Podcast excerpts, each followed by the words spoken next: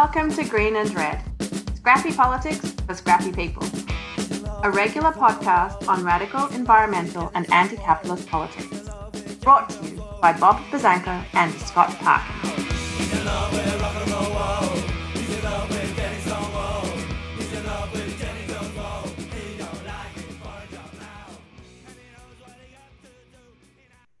Hey, everybody.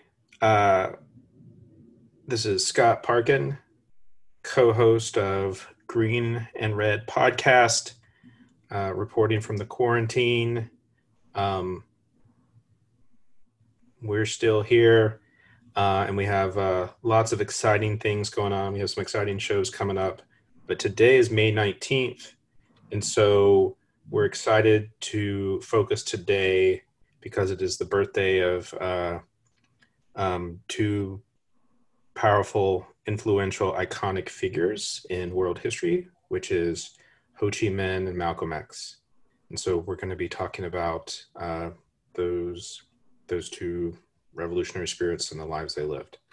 And as always, I'm joined by uh, Bob Buzzanco. It's uh, good to talk to you again, Scott. And uh, yeah, 130 years ago today, Ho Chi Minh was born, and 95 years ago today, Malcolm X was born, and they are, you know, absolutely two of the most important figures in revolutionary politics and liberation movements. Uh, really inspired countless numbers of people in the uh, later 20th century, especially later the second half of the 20th century. And um, you know, I think they're important to know today. You know, uh, you and I kind of grew up in a generation one removed from Ho and, and Malcolm so we were you know kind of trained by people and inspired by people who you know were directly influenced by them. But now you know we're we're you know we're kind of way past that. And so it's important to understand um, you know what what that time was like the the period.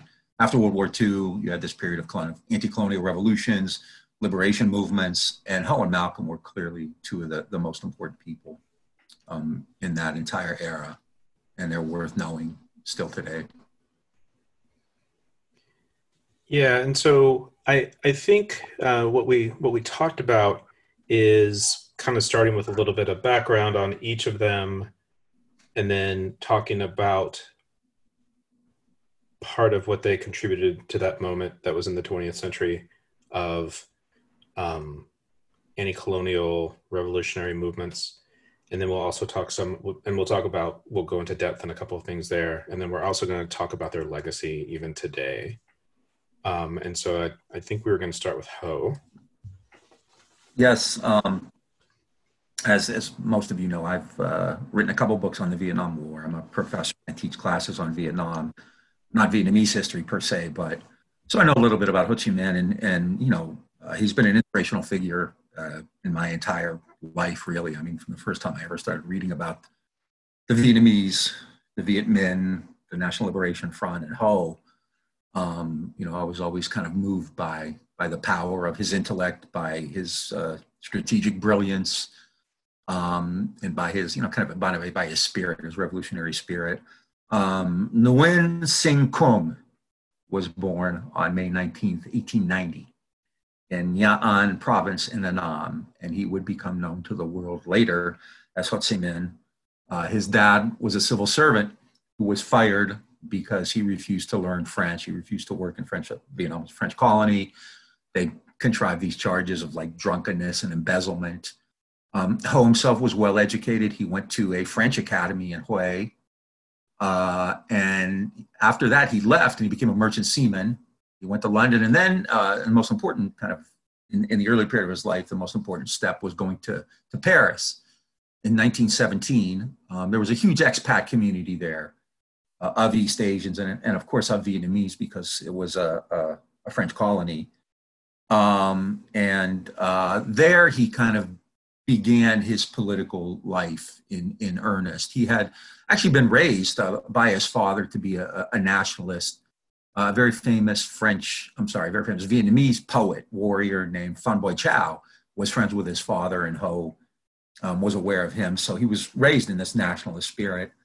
Uh, but um, during World War One, uh, in Paris is where Ho really kind of developed politically. Uh, there are always these stories that uh, he actually rented a tuxedo in 1919 and went to Versailles to try to get a meeting with with uh, Woodrow Wilson, the American president. Wilson had been talking about uh, ending colonialism and self determination. Wilson didn't mean that to apply to Asia or Africa or anywhere like that. He was talking basically about the Balkans and places like that in Europe. Uh, but Ho already had that idea uh, behind him. Um, from there, he became a leading intellectual and a revolutionary in the 1920s. He went to China where he met um, Zhou Enlai and Liu Shaoqi, who were both really influential in the Chinese uh, Communist Party and in the, in the Chinese uh, Revolution. He joined the, uh, the PCF, the French Communist Party. So Ho um, was already, you know, making this movement toward being a communist, but he also had this, this nationalism during the Vietnam War, one of the big issues is the Vietnamese revolution. Is it, is it nationalist or is it communist? Well, it's both, right? And a lot of liberals were always tried to deny that the communist element of it, which was ridiculous because Ho was, was founder of, of the, the Indo-Chinese Communist Party. In China, um, he went to China and Moscow both in the 30s. He was appointed uh, to organize a League of East Asian Oppressed Peoples. He, so he was very well known already by the 1930s throughout uh, uh, communist circles globally. Um, he went to uh, the Whampoa Military Academy in China, very famous training ground for revolutionaries, uh, where he was trained by, uh, ironically, Jiang Jieshi and Zhou Enlai, who would later become rivals in the in the in the Chinese Civil War. And um, in China, his the best known biographer in the early years of Ho was a, a, a French political scientist named Jean Lacouture, and uh, I always like this quote, and I use it whenever I talk about Ho. He said, while he was in China, Ho began a practical course in political ph- philosophy and behaved in general in the manner of a secular saint, chopping wood, stopping the barber from beating his wife, and feeding the little boy. He played a role that was part Buddha and part Lenin in Finland. And I like that because that became Ho's persona um, for basically the rest of his life. He was Uncle Ho. And if you've ever seen photos of him, I'm sure you have he's a very frail guy, you know, short, and he has a long goatee. And um, he had developed this persona, and and and you know, he didn't have this kind of uh, feared, you know, like Stalin, right? You're afraid of Stalin. And Ho was was quite opposite. Ho was very like kind of beatific. He was a poet, um, a revolutionary. Uh, while he was in China, he uh, developed contacts with people he he would work with the rest of his life uh, Pham Van Dong, uh, Truong Chinh, who became probably his best friend, uh, Van Nguyen Giap, who was the uh, commander of the, uh, the uh, Vietnamese military forces for most of that, the entire revolutionary period. Uh, they together formed the ICP, the Indo-Chinese Communist Party. So already by the early 1930s, they're working on national liberation to get the French out of Vietnam and to create a, a communist society. And their first program, their first platform appealed to both of those strains. And that's important because that's really going to be the, the threat of the Vietnamese Revolution all the way through the American era. Um, they made an appeal to the oppressed colonies and the exploited working classes, nationalism and communism. Uh, they obviously stressed getting rid of the French, but they talked about um, land redistribution, uh, civil rights, public education, and, and equality between men and women, which was part of the, the, the platform. Um, later, they formed an organization called the Viet Minh, which would be the, the military grouping, the uh, political and military group uh, that fought against uh, the, the French all the way through that. Um, there were two main issues, though, on which Ho and, and, many of his comrades kind of had some issues, and I think this is important. And, and Malcolm, you kind of see kind of something similar too. Uh, initially, Ho wanted to appeal not just to the peasants, but also to, to middle class and, and small landowners, petty bourgeois uh, to create kind of a popular front. And um, most of his comrades were opposed to that. So ultimately, uh, they said that the Viet Minh, the ICP, would be the party of the working class. Uh, but Ho never really lost that, that kind of desire to kind of try to reach out and create a, a more of a frontist government. And when you talk about Malcolm, I think we're going to see something uh, similar to that later uh, in his life. Um, at the same time, Ho would often be castigated for kind of being too deliberate and too slow. And in the early 1930s in Vietnam, you started to see these kind of spontaneous actions taking place. And as I was like kind of looking at this earlier today, I, I thought of what's happening today, right? Because right now in the United States, this is what we're seeing. You're seeing you know, kind of wildcats and spontaneous actions and mutual aid, but you're not seeing the kind of leaders, like certainly not the Democrats and, and even organized labor, taking the lead in any of this. And and this isn't that unusual, right? So even in a revolutionary moment like you had in the 1930s in Vietnam, um, Ho was was seen as too deliberate. He was actually frequently uh, castigated, sometimes very harshly, by other communists um, for being too deliberate, for being too slow. Um, so uh, you started to see these these actions, you know, strikes and cement works and rubber plantations and textile mills and um, and the French would always uh, kind of react fairly harshly, right? And so you had a great deal of repression, and that repression tended to really damage the nationalist movement. And it was kind of like that was Ho's point, right? They're going to come in, but they were always able to kind of work out of that. And and and the French repression was so harsh that you know even though they would kill or more likely imprison nationalist and, and communist leaders.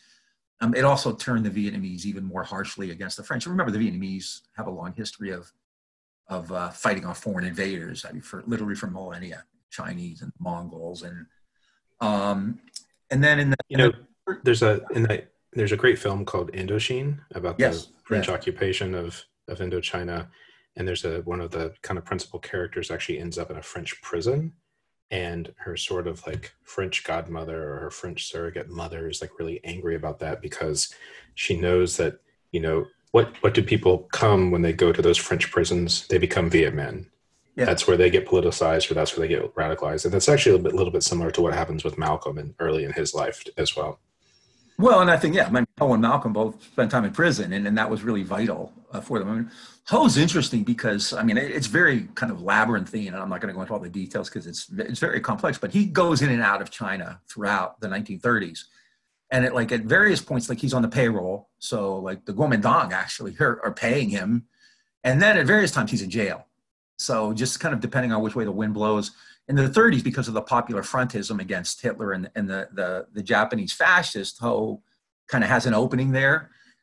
Um, and so uh, France moved into a popular front phase to fight against the Nazis, which gave uh, some opening in the colonies as well to, to some of these groups like, like the Viet Minh. Uh, and they, um, you know, they ran, they were kind of in a semi-legal basis. They ran people on council and, and stuff like that.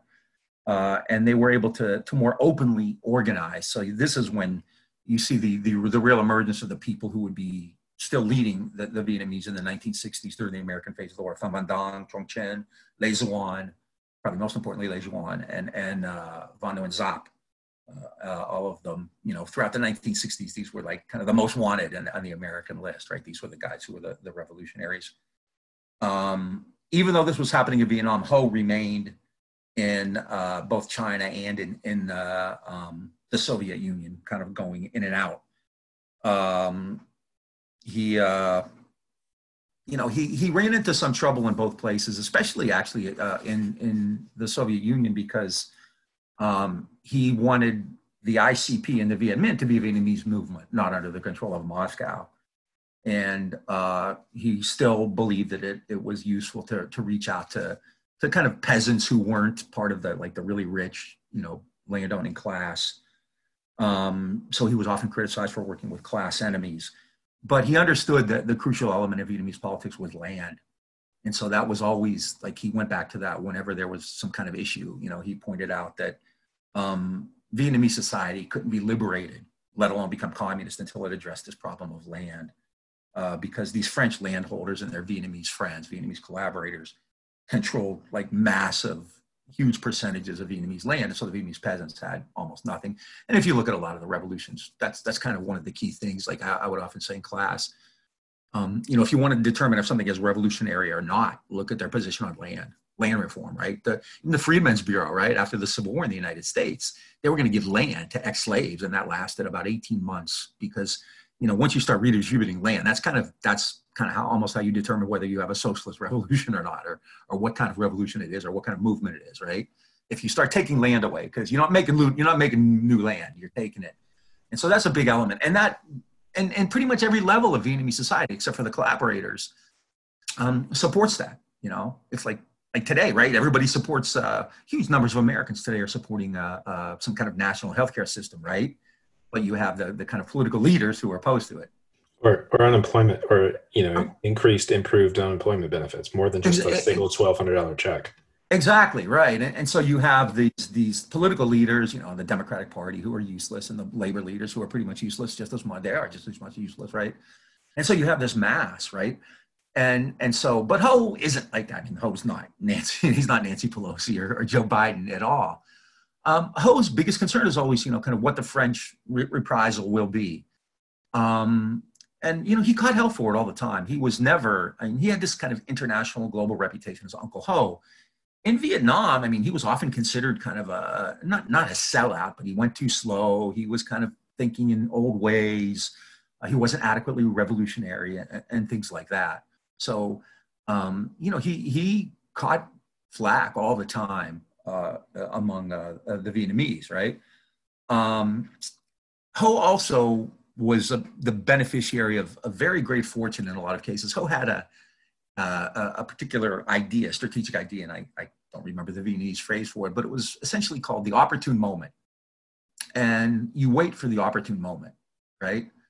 And um, and so he would often, you know, some of his colleagues uh, would say, okay, you know, we need to in- increase the, the resistance to the French, or you know, we need to get rid of all these collaborators or whatever. And Ho would often say to wait for the opportune moment. And, and generally, you know, he was right. He, he had this really keen understanding of, of, of global politics. So when World War II came, um, he was ready.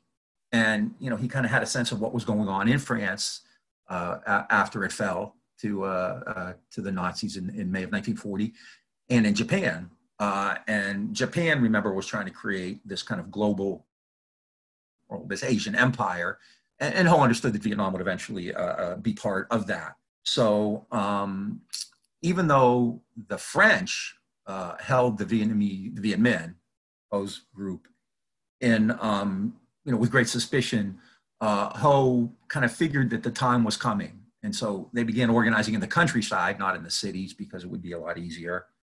And um, they became, uh, in 1939, officially became a national liberation uh, front. And so national liberation, not class struggle, actually took priority uh, because of uh, World War II.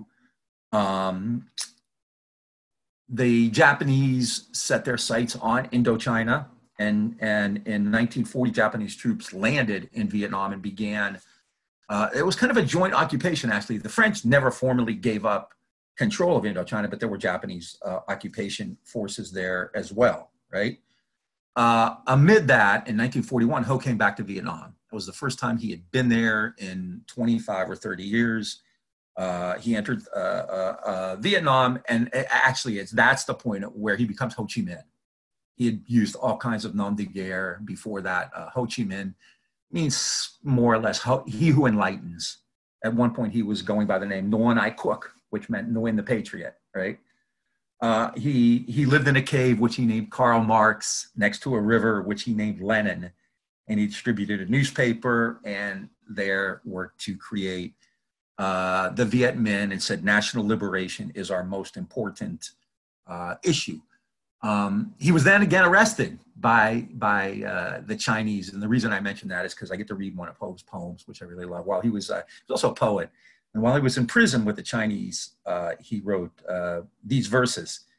Uh, and, and, I think it says a lot about him. It's, it's, it's cool. Uh, being chained is a luxury to compete for. The chained have somewhere to sleep, the unchained haven't. The state treats me to its rice. I lodge in its palaces. Its guards take turns escorting me. Really, the honor is too great. So, uh, Ho kind of uh, mocking his, his time in prison. Uh, he was then let out, and then the Chinese began paying him, uh, which was really you know crazy.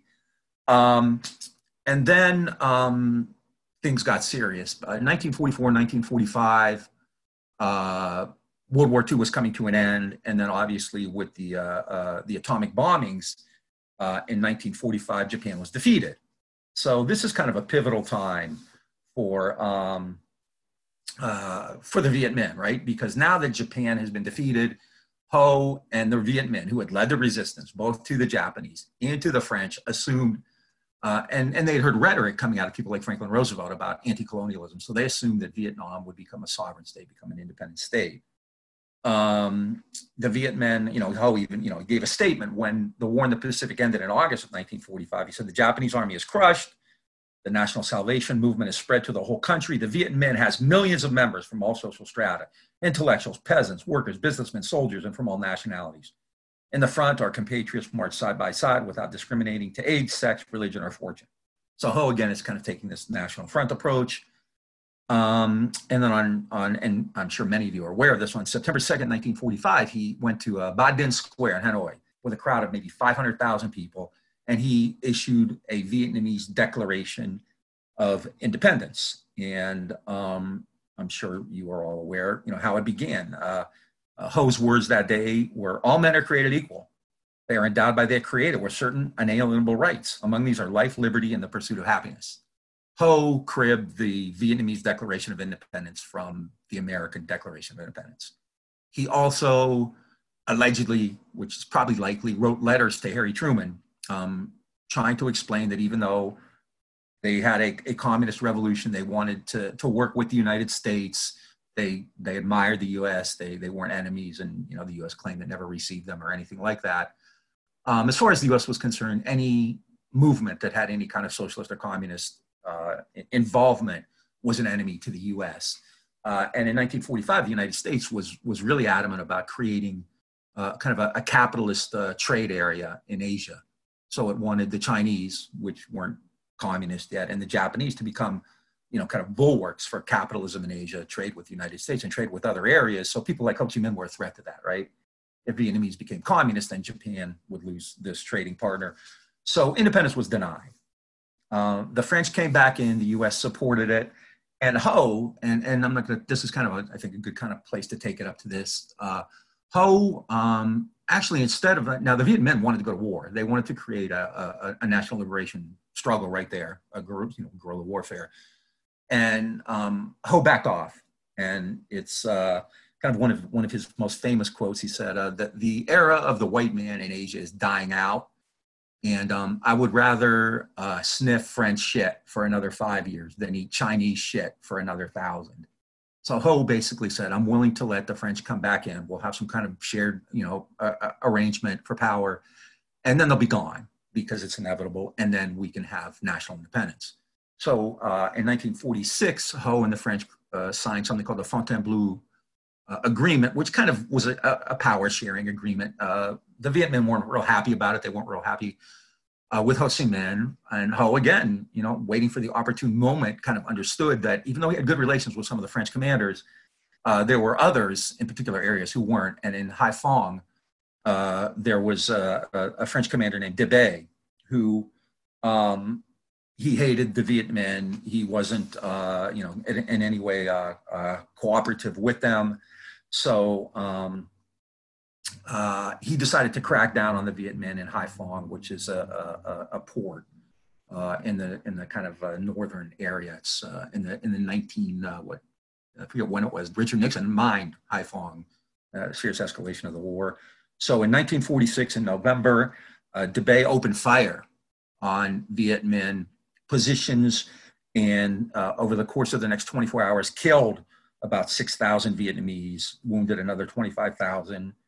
Uh, the Democratic Republic of Vietnam, the state that Ho had issued and created, uh, declared all agreements with the French to be null and void, and the First Indochina War began. Right. Um, from that point on, we'll talk about that later because I think the American period, I think people know a lot more about that. But I wanted to kind of give you Ho's background because I think it's really fascinating. He's in and out of prisons. He's in and out of uh, China and the Soviet Union. Uh, he's in and out of hot water with his own comrades and allies in the Indo-Chinese Communist Party and the Viet Minh movement. But he always figures a way out. He's a strategic brilliant, you know, strategic brilliance. He's just always kind of aware of what's happening and thinking way ahead of everybody else. You know, kind of like the old uh, cliche about playing chess while everybody else is playing checkers. And you're going to see that throughout the rest of his life. So um, that's Ho up to the first Indochina War, and the Americans are about to come in. And so that's kind of a good place to break, and we can talk about uh, Malcolm Little. One quick question. Um, you know, talking about Ho in and out of prison, traveling around the world. I know at one point he worked as a dishwasher in New York City. Yes. Like yes. he lived for a period in, in, in Paris. Yep. Uh, during the um, uh, at the end of World War One, he tried to get Woodrow Wilson to like support yeah. independence in Vietnam. And so one of the things that's going to come up when we talk about Malcolm is that you know he Malcolm X is that he like uh, he traveled internationally once he kind of like moved into a little bit more prominence within the Nation of Islam, and he was like big on this idea that like he didn't actually change any of his ideas or values, but he broadened his horizons, which actually made him much more of an effective, let's call it advocate, right? Yeah. Revolutionary, yeah, you know, et cetera. And and so it's an interesting contrast between like Ho and Malcolm uh, in that yeah, regard. Yeah. Well, when we first started talking about doing this, you know, I think that was one of the first things we talked about. Um, I mean, Ho was raised, you know, at the, at the foot of his father and, and people like Phan Boi Chau. So he was raised on this nationalist ideal, and, and becoming a communist in Paris wasn't very hard either. Uh, but and he genuinely admired. I mean, that's hard to believe, right? Because we grew up in a different era. But you know, um, independence figures, uh, people who believed in national liberation, kind of admired the United States. You know, until really, really until until the Vietnam War, really until like the 1960s. So Ho, I mean that that that kind of uh, when he you know used the, the Declaration of Independence, that was kind of genuine. It wasn't just a ploy. Uh, a lot of revolutionary figures, you know, until that period, looked up to the U.S. as this kind of beacon, and FDR's rhetoric was anti-colonial during World War II. And yeah, he did absolutely broaden uh, what he believed in, right? And um, and I think you know if you look at uh, today, you know, I, th- I think there's still these similarities. I think most Americans still have this idea of exceptionalism, and don't realize like how the rest of the world views the United States. And, and clearly, that Ho had a, a, a, really superlative reputation globally. Yeah. Uh, you know, people admired him. Uh, third world people obviously saw him as iconic, right? Yep. The U.S. is calling him the new the new Hitler, which was laughable to everybody else, in, except for you know some Americans. You know, um, shifting to to Malcolm X a little bit because I actually feel like this is touching on a little bit more also where there's some similarities between Ho and Malcolm, but I don't want to. I want to kind of give the the background on Malcolm before we before we go there.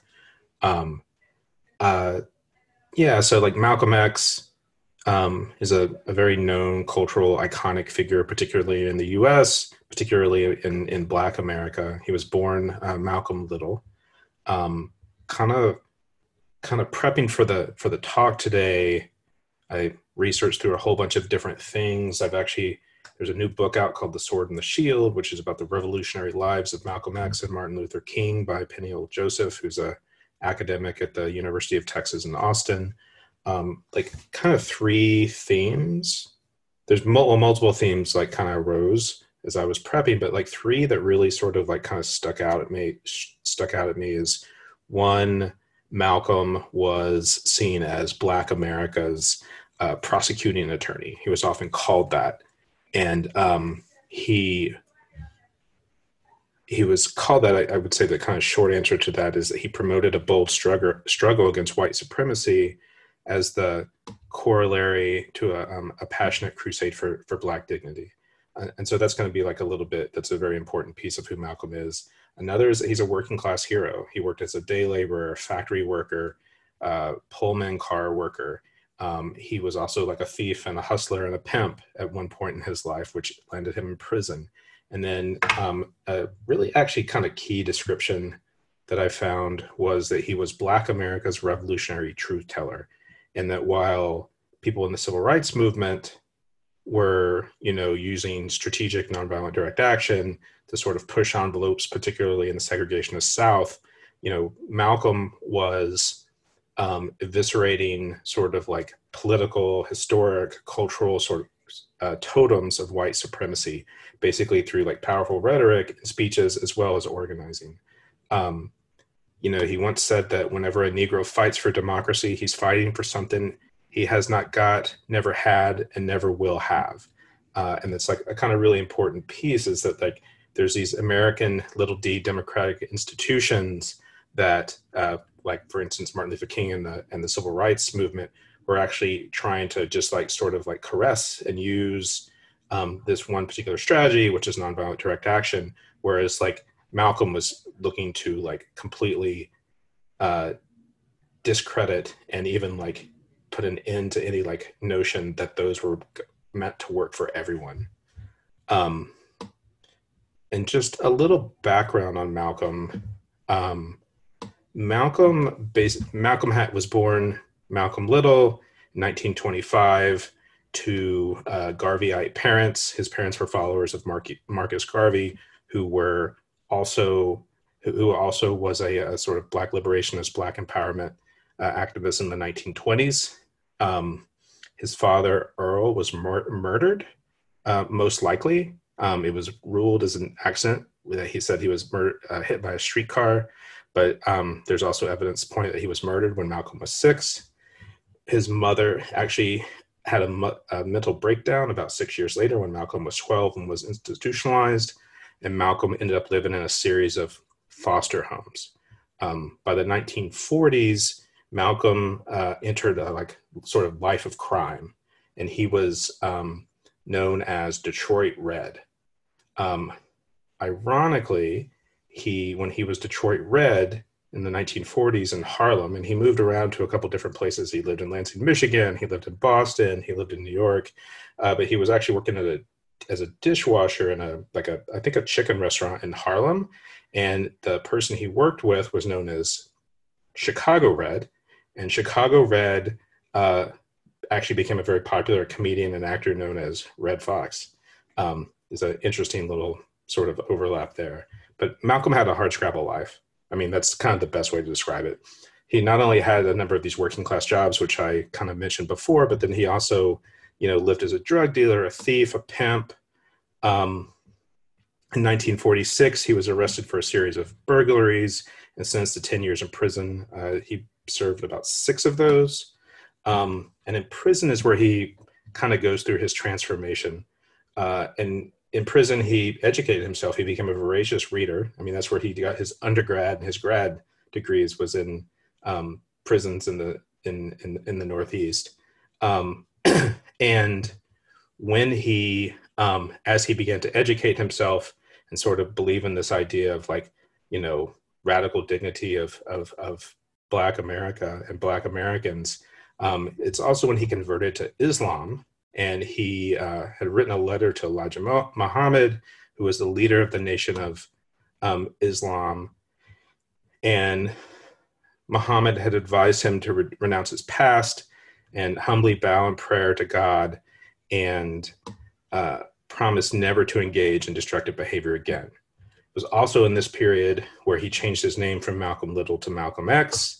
Uh, while he's in prison, he's quoted as saying, uh, for me, my X represented the white slave master name of Little, which had which some blue-eyed devil named Little had imposed upon my paternal forebears.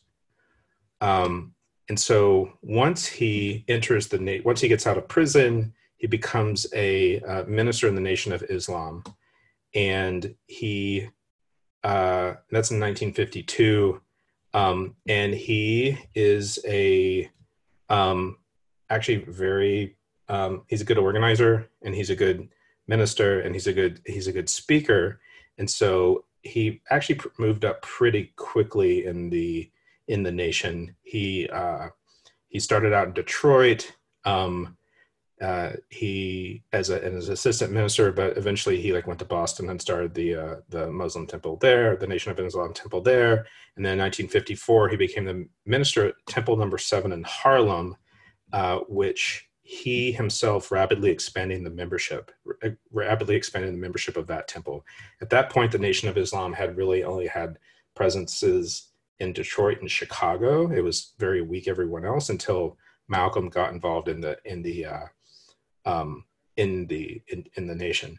I will say that sort of really important piece is that in, in many ways Harlem is seen as the capital of Black America, and so Malcolm is actually able to go and start um, as a minister there, start Temple Number Seven, and um, basically became a very influential figure in that community. Um, I'll also say that, like I said, he was a good organizer. He was a very strong organizer as a person who, uh, um, you know, you know that's my craft is organizing. Um, Malcolm basically rapidly expanded the membership of the Nation of Islam through the 1950s and the early 60s, um, by one estimate, from 500 members to 25,000 members. Another estimate is like from 1,200 to 75,000. Um, and so Malcolm actually met people where they're at and brought them into the nation by speaking to them about survival and the most dangerous struggle for Black Americans, which was the struggle of being part of uh, America's permanent racial underclass. Um, he's also known for inspiring and recruiting Cassius Clay, the boxer, to convert to Islam uh, and became Muhammad Ali. He was a mentor to Louis X, Louis Farrakhan, who's been a more uh, contemporary leader of the Nation of Islam. And he was also a mentor to uh, Wallace Muhammad, who was Elijah Muhammad's son and actually parted ways with his father over their uh, Malcolm X and Elijah Muhammad's uh, split. Um, he also was a very charismatic speaker. He was a very powerful speaker.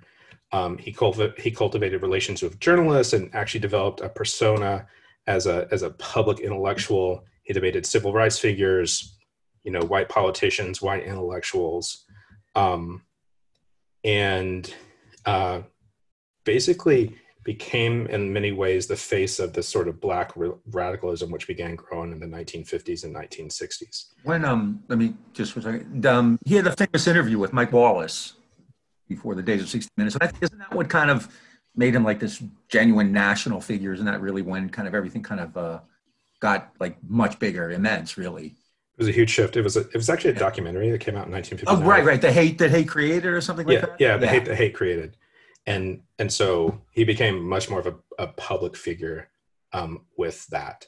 But he also it, it's, it's very interesting because it actually talks a lot about in these cities where in these in these places where these temples have started he also uses direct action. Um, there was a um, pretty famous case of hinton johnson who was a muslim who had actually you know been beaten up and nearly lost his life uh, to the nypd Malcolm organized thousands of people where people bust in from outside of, of New York to basically join this massive protest, um, basically going back and forth between the, the precinct house and the hospital. He did a similar thing in Los Angeles, which actually was one of the things that led to his split with the nation.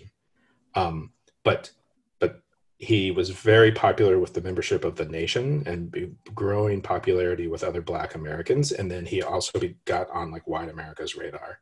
And it was like the sort of face of the black radicals. Um i'll say a couple other things that was like really sort of like what his that i put in here because i thought it was actually pretty important for his rhetoric. Uh, he said things like mississippi wasn't in america mississippi was america right? So like the idea that like only segregation, only racial violence, only racial hate happens in Mississippi is like just a complete falsehood. Um, he said this to him, the South was everything south of Canada. Um, Bob's laughing. Uh, he said in the South that the symbol of racism were people in white hoods, but everywhere else in the US, it was the police uniform. Uh, and so he had this single focus on racial justice and, and, and radical dignity for, for Black people in America. Um, there's a uh, quote. He also very much early on pitted himself as an adversary to the civil rights movement and to uh, Martin Luther King Jr. in, in particular. Um, after the uh, 1963, uh, August 1963 March on Washington, uh, he said, Yesterday, our people used to look upon the American system as an American dream, but the Black people today are beginning to realize that it's an American nightmare. What is a dream to you is a nightmare to us. And so he basically lays the foundation for what becomes more popularly popularly known as Black Power in America. And so, like the Black Panthers, um, even in kind of more contemporary stuff, which I think we're going to talk about later when we talk about some legacies, is that he really lays the sort of groundwork for that. And he becomes the face of this black radical movement. And in a sense there's like two movements. There's the civil rights movement and then there's the kind of movement for black radicalism which becomes more aligned with black power. Excuse me. Um, and then the other thing that he does is this is also when he becomes a sort of international he, he becomes an international traveler and quickly morphs into this radical international statesman for Black America. And, you know, he travels around the world, predominantly in Africa, but also in the Middle East. He's most known for his like 1964 trip to uh, where he went to the he did he went on Hajj to Mecca, but like he had also been cultivating contacts in Egypt, Ethiopia, Nigeria, Ghana, Guinea, Sudan, Senegal, Algeria, Morocco, and and other places. Um, he attended the uh, the second meeting of the Organization of African Unity um, in Cairo. Um, when after he splits with the Nation of Islam, he forms what's called the Organization of Afro American Unity, uh, and m- aligns himself with struggle in the Third World, which I think is really important. It's actually also something that's not really talked about when we talk about the hi- the history of Malcolm X. Um, it's a very important piece. Uh, he also gave speeches to huge crowds in England and, and France. He actually goes to France at one point, speaks to a thousand people, tries to go back three months later. They won't, won't let him in the country. Um, he's also very known for disagreeing with the civil rights movement strategies of nonviolence. Um, he actually thought the civil rights movement were sellouts. And um, in his opinion, the August 1963 March on Washington was a, a an event choreographed by the Kennedy administration more than anything else. Um, but I, I think kind of like um, an important piece here is that he is a, uh, um, a big supporter of um, this sort of like racial justice, not just in the US, but from America to Africa to Asia. And it's um, what he sort of promotes. And it's actually one of the things that becomes a threat not just to the sort of white establishment, but also to um, also to his, you know, Elijah Muhammad the nation. I have a clip that I was going to play. Is that cool? Sure. Yeah. So this is actually uh, a speech called um, "Message uh, to the Grassroots" uh, from Malcolm X, and he he gave this speech um, in November 1963, partially as a response to Martin Luther King's speech um, uh, at the March on Washington. And I queued it up to an important part. That's no revolution. Revolution is based on land. Land is the basis of all independence. Land is the basis of freedom, justice, and equality. The white man knows what a revolution is. He knows that the black revolution is worldwide in scope and in nature. The black revolution is sweeping Asia, sweeping Africa. It's rearing its head in Latin America. The Cuban Revolution, that's a revolution. They overturned the system.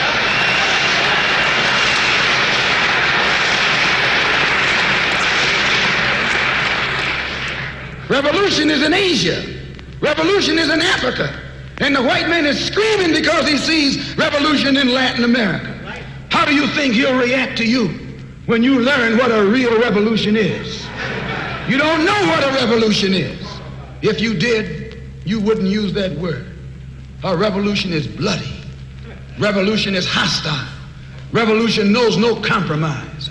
Revolution overturns and destroys everything that gets in its way and you sitting around here like a knot on these folks, no matter how much they hate me. No, you need a revolution. So, uh, one of the things that he actually does in that speech is he actually talk. That's where he kind of like famously talks about the house Negro and the field Negro and the difference um, between sort of like the Black Muslim movement and and the civil rights movement. Um, and you know he does a good bit of sort of like alienating King and, and and the people like in King's in King's camp, but also there's people in King's camp who, you know, were sort of mentors to King. People like Bayard Rustin, who also became mentors to Malcolm and like sort of like strongly influenced him. Um, and so, uh, it's a it's an interesting contrast. I I sometimes you know thinking we I also sort of I feel I feel like some of this is just like a, a, a sort of different perspective between the civil rights movement and the black radical movement i also feel like there's a class element here like malcolm actually did a lot of work to you know organize people in the ghetto. I mean like he he like i said he had a hard scrabble life. Um, he's like known for turning lots of people in in urban black america into the nation getting like former prisoners into the nation. He himself is a former prisoner whereas like martin luther king comes from this more middle class educated sort of background. Uh, the the sword and the shield book actually makes a point of when martin luther king is actually in grad school getting a, a doctorate malcolm x is in grad school in prison sort of like also like really sort of like solidifying his like um, his politics um, Go ahead. And that and that speech there, you know, I think it's really because we're talking about Ho and, and and Malcolm, and he talks about land, right? And which is exactly what uh, Ho Chi Minh's point was in Vietnam, land, right? And so, you know, again, like I said, that's kind of like if you want to determine how radical or whether something is radical, you know, look at look at a position on kind of redistribution, right? Because you know, liberals don't want to redistribute actual wealth; they want to kind of give you a little bit to to, to, to throw you off, right? and and and the other part of that that I think is really important, and, and I know we want to talk about this is these guys are in the same circles for for a good period of time. I mean, in the 1960s, let's say, especially, if you went to, to Cuba or to Vietnam or to Algeria or to, to South Africa or to Harlem, you would hear people talking about uh, Ho Chi Minh and, and Malcolm X. The Black Panthers talked about Ho Chi Minh and Malcolm X. Um, you know, so these guys really are part of a global movement, and and outside of the United States, people recognize that. Inside the United States, Malcolm and Ho were considered, you know, diabolical, demonic, right? Uh, but they were really part of this bigger global movement, you know, and, and it was uh, Arafat and Fidel and um, Sukarno in, in Indonesia, Mao Zedong, uh, Mandela and the ANC in, in South Africa, Sankara later. So, you know, he's like really more important than just this national leader for Black Americans. There's this global movement, and he's a big part of it all over the world. He, I mean, when you mentioned going to England, he debated at Oxford, and you know, at the end, they always have people cheer. He won the debate. Yeah. He he actually saw him in many ways as this sort of international statesman to to the global South, to revolutionaries uh, for Black America. Uh, it's a. I mean, when when when Fidel came to New York after uh, after the revolution, he he met Malcolm. He wanted to meet Malcolm. He specifically requested that. So, yeah, I mean, Malcolm X is more than just this kind of black nationalist leader, this almost novelty or curiosity in the United States. This guy's a global leader for uh, liberation, for revolution, much like like Ho Chi Minh. Ho Chi Minh's probably Ho and Fidel, I think, are probably the most famous in the world. But Malcolm is is is is up there, and everybody knows him, and um, well respected, well regarded, you know, uh, by by people all over the you know basically the non the non-western world.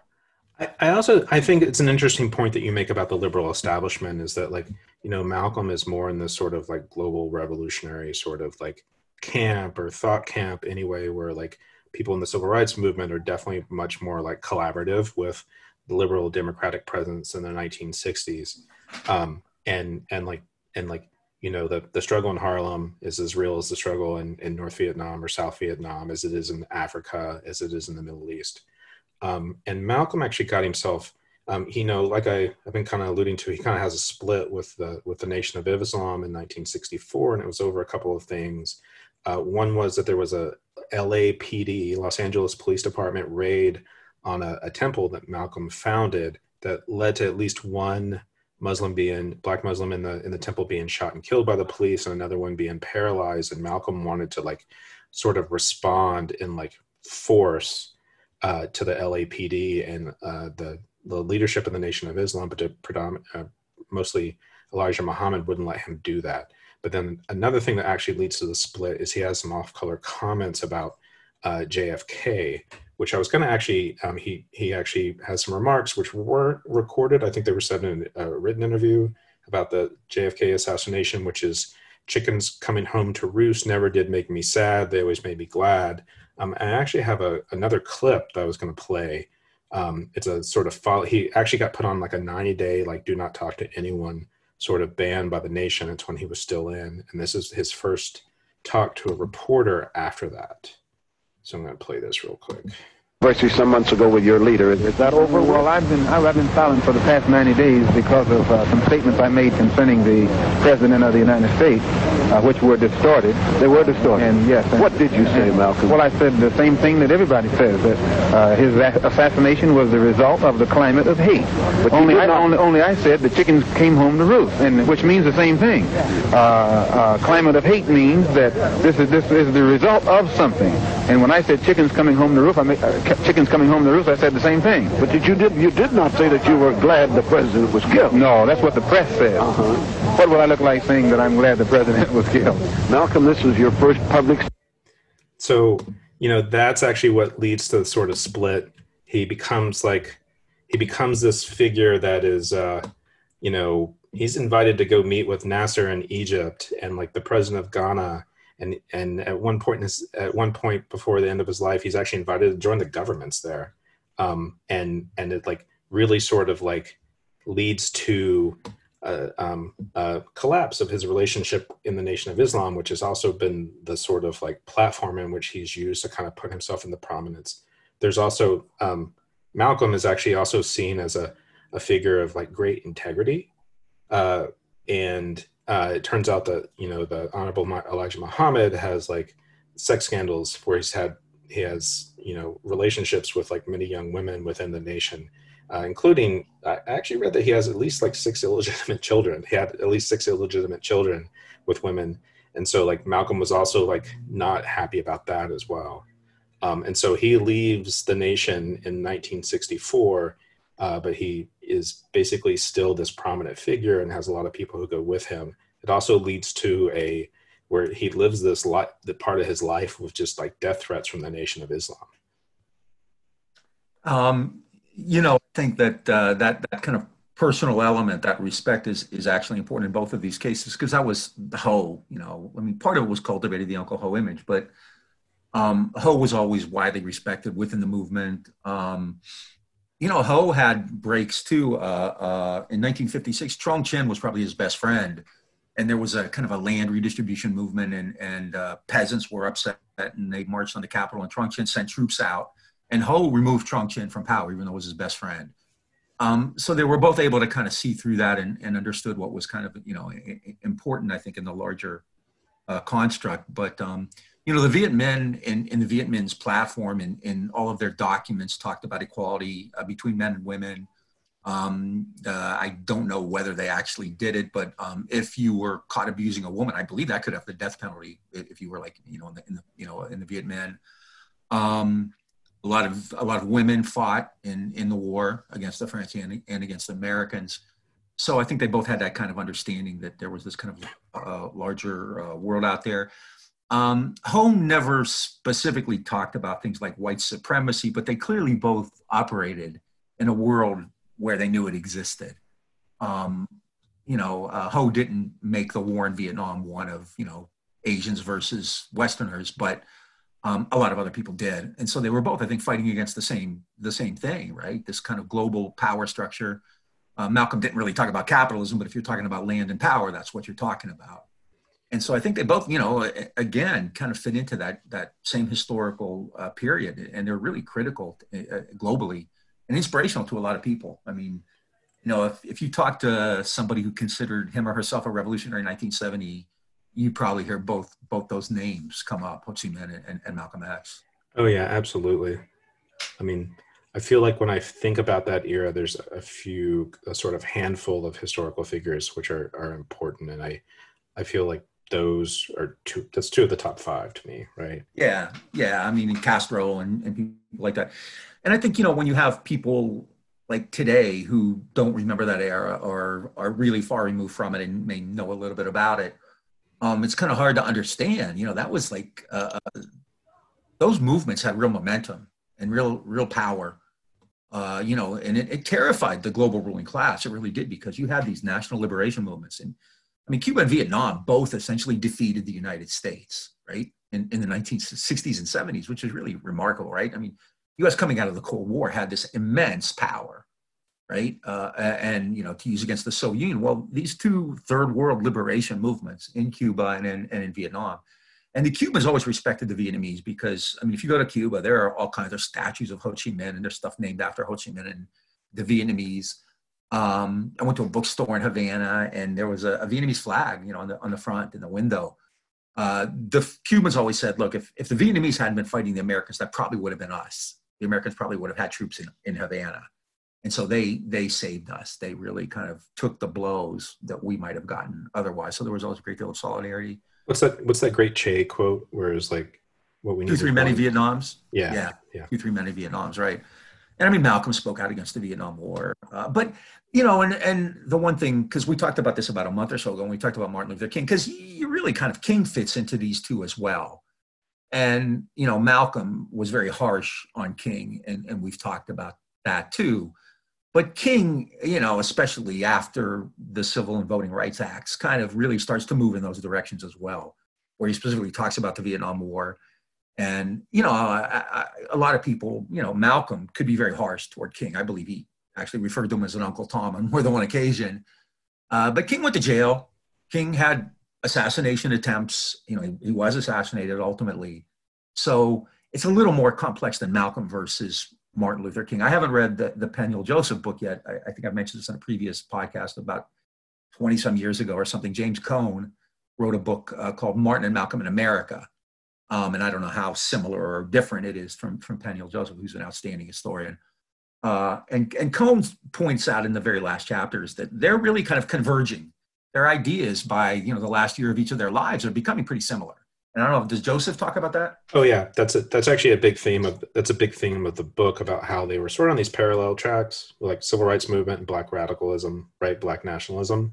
Yeah. And you know, it begins to converge. Both of them become like like like I said when we were talking about Ho, is that like they both travel internationally. They both begin to have their horizons broadened.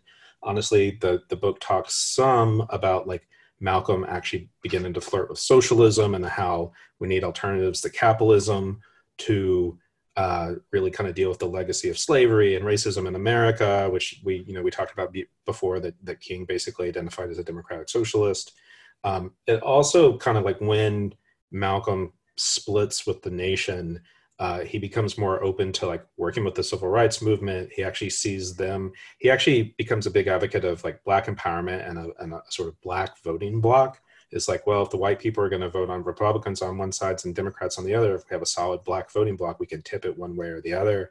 He becomes a big advocate of like, of like participating in these little d democratic American institutions, which he had been pretty critical of before because he didn't ever think they really worked for for Black America, which is you know is pretty true.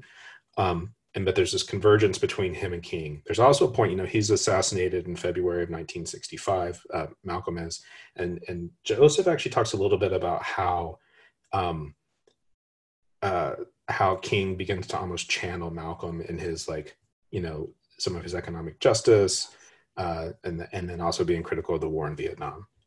Yeah, well, I mean, the, the movement is there are two very different movements pointed out, or you know, early on in the United States, you have this this kind of political civil rights movement in, in the South, right, where it's basically a, a question of, of constitutional and, and human rights. Like, you know, you should be able to to go to school and ride a bus just by virtue of being born. Um, you can do that in the North, but in the North, it's a real class issue where you have these these you know kind of ghettos and these people who you know uh, uh, um, living, you know, in substandard housing. They don't get jobs. They're shut out of jobs by unions and by factories. And so it's it's very different. And and and King didn't really grasp that until he started to go up to the north, just how how what that situation was like. And and that's why, yeah, I love the Malcolm, you know, when uh, Malcolm's observation, you know, when they talk about the South, I think of everything below Canada. And and you know, because King was essentially that was a Southern movement that was that was the Confederacy. That was the old Confederacy that they were trying to kind of drag out of apartheid, and they did it. And I think to King's credit, you know, he he really moved beyond that and becomes kind of a class leader in that regard.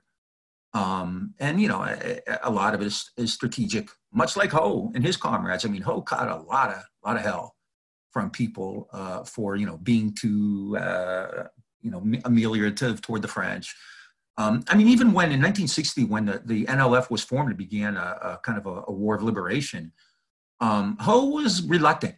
Uh, Le Duan was was much bigger in in kind of uh, getting that going in the late 50s up to 1960. He was the uh, the uh, the uh, NLF representative. He was a representative to the NLF in the South from the North, He was the Politburo's representative.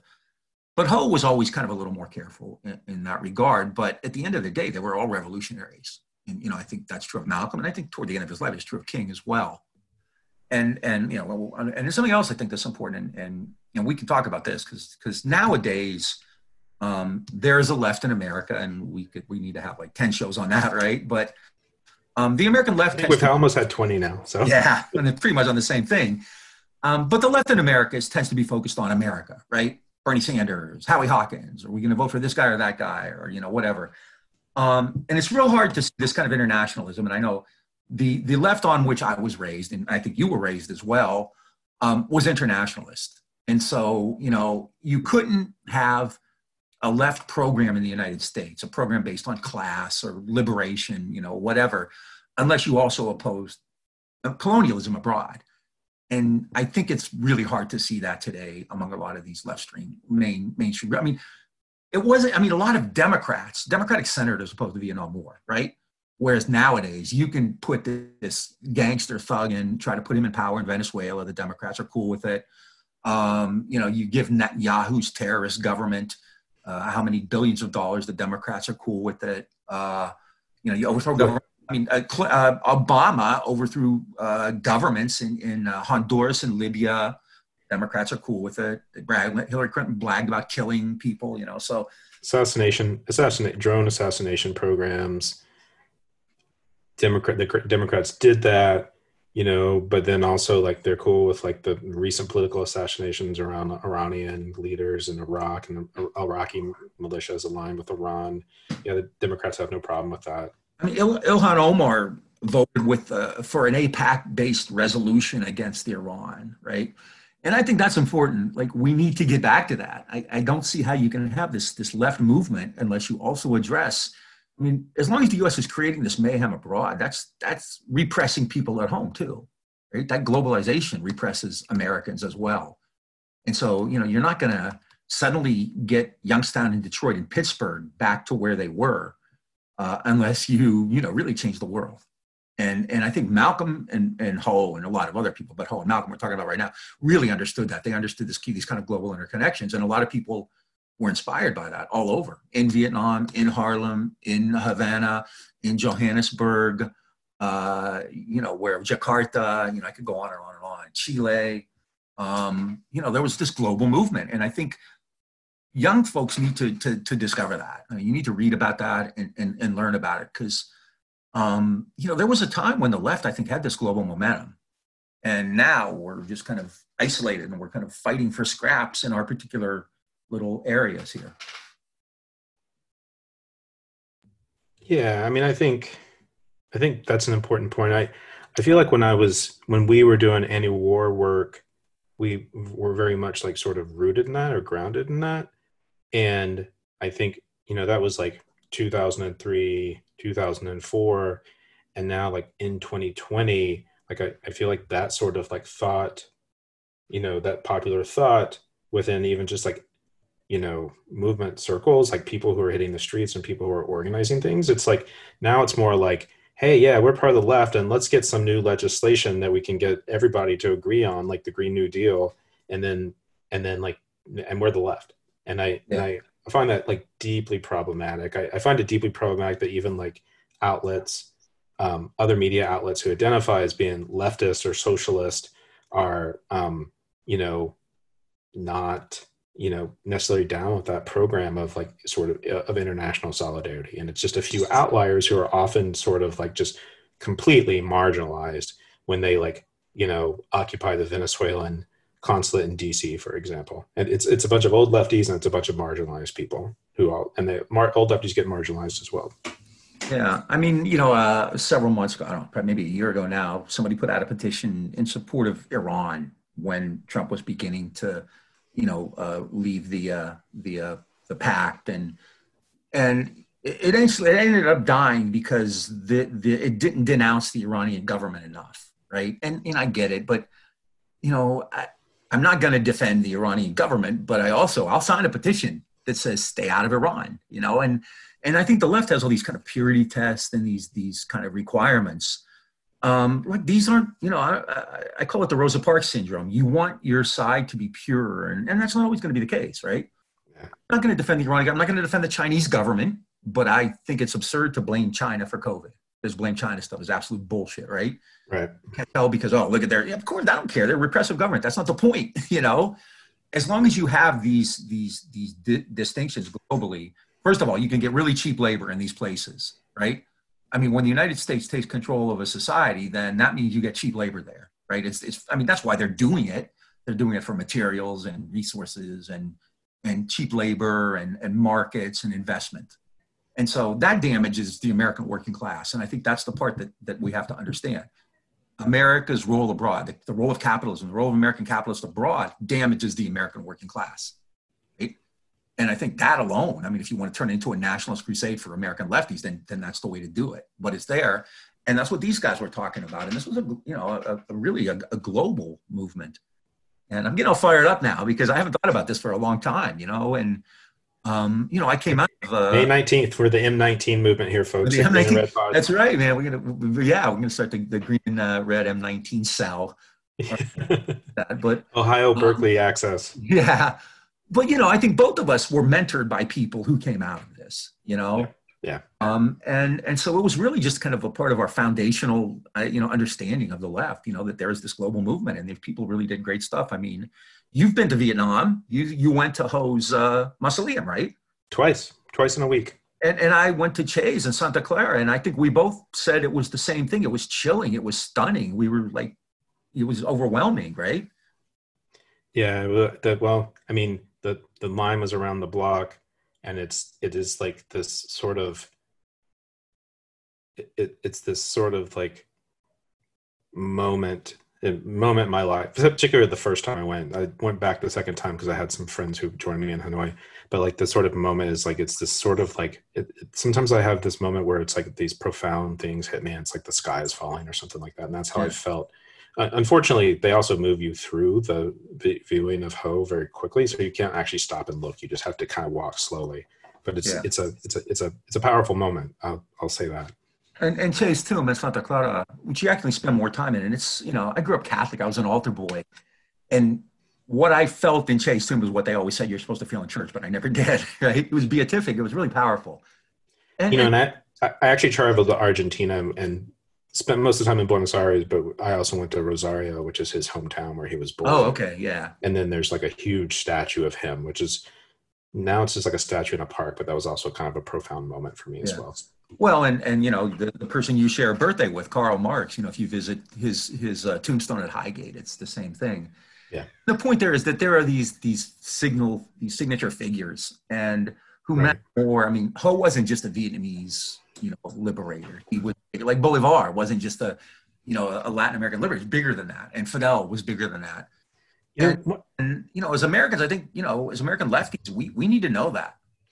I, one of the things I find I find really interesting about Malcolm is just like kind of as I was reading and kind of thinking about this, uh, prepping for this episode, is that like Malcolm is is actually a pretty significant figure in the American left, at least second half the 20th century, and like often I have felt like a lot of those figures are sort of like marginalized or forgotten or they're co-opted like King.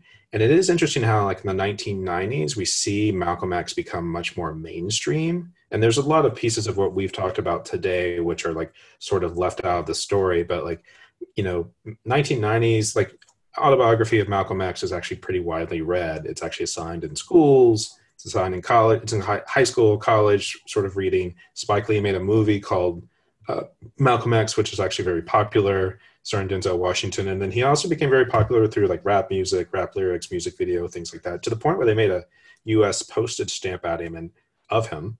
Um, and then, and then uh, it's this sort of like kind of framework gets laid for um, Malcolm um, and I actually feel like some of the current uh, movements around racial justice, around Black Lives Matter, things like that, have actually um, bringing Malcolm back up in the in the 1990s. Actually, was this um, it laid the groundwork for some of the. In a way, he redefined Black political culture, and I feel like Malcolm and him becoming more mainstream in the 90s, you know, 30 years after his death, 25 to 30 years after his death, is actually really important. And even though we think he's a neoliberal sellout, it's actually important for like, I feel like for Obama getting elected, like like as for our first black president, you know, Americans also need to be like somewhat accepting of Martin Luther King and, and Malcolm X's legacies. I never knew Malcolm was on a postage stamp. Wow, that's that's he's made it, right? That's, that's yeah, yeah. Um, you know, Ho's legacy is is interesting too because you know, going past his mausoleum. Um, in Ho's testament, he wanted uh, he gave orders, you know, directions to be cremated, and he wanted his ashes spread over all of Vietnam to to represent the unity of Vietnam, the unification. And the party, And he, he toward, I mean, by the mid '60s, he was kind of his health was fading. He died in 1969 his health was fading, and I think the hardliners um, tended to gain control of of uh, uh, power in Hanoi. Now, there's a lot of new scholarship on Vietnam, and we'll talk about this because it's a totally separate subject, which is kind of saying, oh, Ho was kind of uh, just a figurehead for the last 10 years. That's not true. Ho still had a great deal of influence. Ho and Giap both had a great deal of influence. But clearly, by the mid 60s, he, he became very important uh, to Hanoi and so when he died, instead of you know following his wishes and, and cremating him and you know spreading his ashes all over Vietnam, um, they made him you know they put him in this mausoleum, kind of like Lenin in, in Moscow. And Mao, a, and Mao. Oh, right, right, and and which is unfortunate. Um, and then in the 80s, uh, the Vietnamese government uh, really made a turn away from the kind of socialism that Ho had advocated, and you know to a large degree that's because the U.S reneged on uh, reparations that it promised, and the IMF and the World Bank wouldn't give them any money. So they had to kind of do this, you know, kind of like a perestroika kind of thing that was happening in Russia. They kind of had to create this market economy. And now they're, you know, a big American trading partner. I mean, that's the irony, right? That the U.S. in a sense has kind of won the Vietnam War in the 21st century. If you look at Vietnam today, you, you know that better than me. Um, but but Ho's uh, uh, legacy is also important. I think not just for uh, the Vietnamese, but for all of us for, for everybody who wants to kind of make the world a better place. And, you know, lefties always get attacked, oh, you know, leave America, love it or leave it, or, you know, but, but I think understanding this global role is essential. You, you know, like I said, I always say there's uh, class struggle and anti-imperialism are two halves of the same walnut or two halves of the same struggle or whatever you want to say. You have to have them both. And, and Malcolm X understood that. And you know, obviously Ho Chi Minh understood that. Yeah, absolutely. What do you, what, um, you know, so what would you say, like, as we, we've, we've talked a while here, so what, what would you say as we uh, kind of fade out? Um, uh, tell everybody to read Peniel Joseph. Definitely. Everyone should read Autobiography of Malcolm X. Right, about Malcolm X, yeah. Uh, Peniel Joseph, and then, you know, any number of like uh, uh, biographies on, on Ho Chi Minh. Um, there's a ton of cool stuff on YouTube too. Malcolm speeches are all over, so that's really one really neat thing about like uh, more contemporary people. Because with Ho, I think there is a on YouTube there may be a a video of the 1945 um, declaration, but it's in Vietnamese, so I, I wouldn't know what he's saying. But uh, and there, I'm sure there's latter stuff from the 60s with Ho, but uh, really a fascinating guy, brilliant st- strategist. Um, understood the, the power of revolution, uh, understood the, the need for kind of solidarity. Uh, and, um, you know, Ho, the Vietnamese would, would make specific overtures and specific propaganda for Black American soldiers, and they would quote Malcolm X. So, like, that was kind of one of their things. They would, like, you know, try to kind of address American, Black American soldiers in Vietnam and say, you know, it's what King said in that 1967 speech, right? Why are you fighting in Vietnam against us when you know your problem is at home with with you know the people who run your country. Yeah, and just and just as like a, a wrap up, you know, Malcolm X was, um, I mean, he's like I think his most known saying is "by any means necessary," which I I actually think has been very much um, adopted by you know there's a new generation of black radicals and and that's and we've and we've seen you know, you, we talk about this like sort of failure leadership of like the legitimate politicians, but like we see these grassroots leaders who I actually do feel like are living out the spirit of of Malcolm X. Um, yeah, Black Black Lives Matter, and you know, I mean, I'm, I'm sure yeah. we both saw last week. We were talking about the uh, this in uh, Georgia when the uh, the uh, armed Black Panthers there marched down the street where that guy who hasn't been arrested yet lives and then there were armed uh, i don't know if they were black panthers but there were um, african americans with weapons escorting a, a black legislator to the state capitol in Michigan, which has now been shut down by because America's a banana republic. Uh, so yeah, Michigan, definitely Michigan is Michigan, right? yeah, and I think, uh, and no, no, that's absolutely in the spirit of, of, Malcolm X. And so, yeah, for a lot of people, um, you know, like we talked to uh, the, the the people from Solidarity, uh, Southern Solidarity in New Orleans, who are carrying on that tradition. Um, you know, I think Scott Crow would would probably speak to that as well. So, yeah, I think. Uh, you know, outside of this mainstream, you know, the CNN and Fox News and all the crap that we're kind of force fed, if you look beyond that, you see a lot of people doing really cool stuff. And that's something we've been talking about for a long time, right? The media loves the spectacle and they don't understand what's really happening. You know, Baldwin, right? Beneath the pavement, that's where the truth lies. And no one really wants to look there, right? So now we're going to get a week of Obamagate and more crap about, you know, uh, more revelations about Trump screwing up and everything else. But there's some good shit going on. And there are people who are, you know, living in this spirit of, of Malcolm. One last thing I want to say is you know, um, for several generations, the Vietnamese in the United States were vehemently, adamantly, virulently anti-communist because most of them, you know, were in some way connected to the Southern Vietnamese. But you have a, a new, younger generation of Vietnamese, and they definitely they change, right? And so I know a lot of younger Vietnamese students in my class. I teach a class on Vietnam, and you know, the, the most common name of my class is Nguyen. And you know, when I first taught it, like I would students would come up and say, "Oh, this isn't anything like what my parents told me." And now I'm getting people who are starting to like want to know more about Ho Chi Minh and want to know more about Le Duan and want to know more about the Viet Minh and the Viet Cong, and and really like really are embracing that heritage. And you're starting to see more, you know, certainly liberal Vietnamese, but even more militant, you know, uh, Vietnamese Americans now who uh, really, you know, kind of are trying to understand the kind of totality of their background, not just the the, the southern uh, uh point of view that they got because of their own particular family heritage or whatever. So uh, anyway, this has been great. Um, May 19th, it's a big day. The May, May 19th. The green and red, what do we call it? The green and red May 19th Brigade? M19, M19. M19. Be like uh, one of those uh, Algerian cells in the in the 60s or 70s or something. Yeah, or, or Latin America or Peruvian yeah. or something. Yeah. uh, right. Folks, you're listening to the Green and Red M19 podcast. Uh, you can follow us on Facebook, Twitter, Instagram. We've got big game going on that these days. Um, we got the we got the dank meme game going on on the. Yeah. Oh, let me let red. me cut in once too. Also, um, check out the Facebook page because Scott and I have been doing pretty much every day now, right? Uh, uh, kind of a this day in radical history kind of thing. We we have to give it a formal name. Yep. But um, we each day we've been putting something up. It's kind of a this day in history thing, but it's not the kind of stuff you're going to get on a this day in history page, right?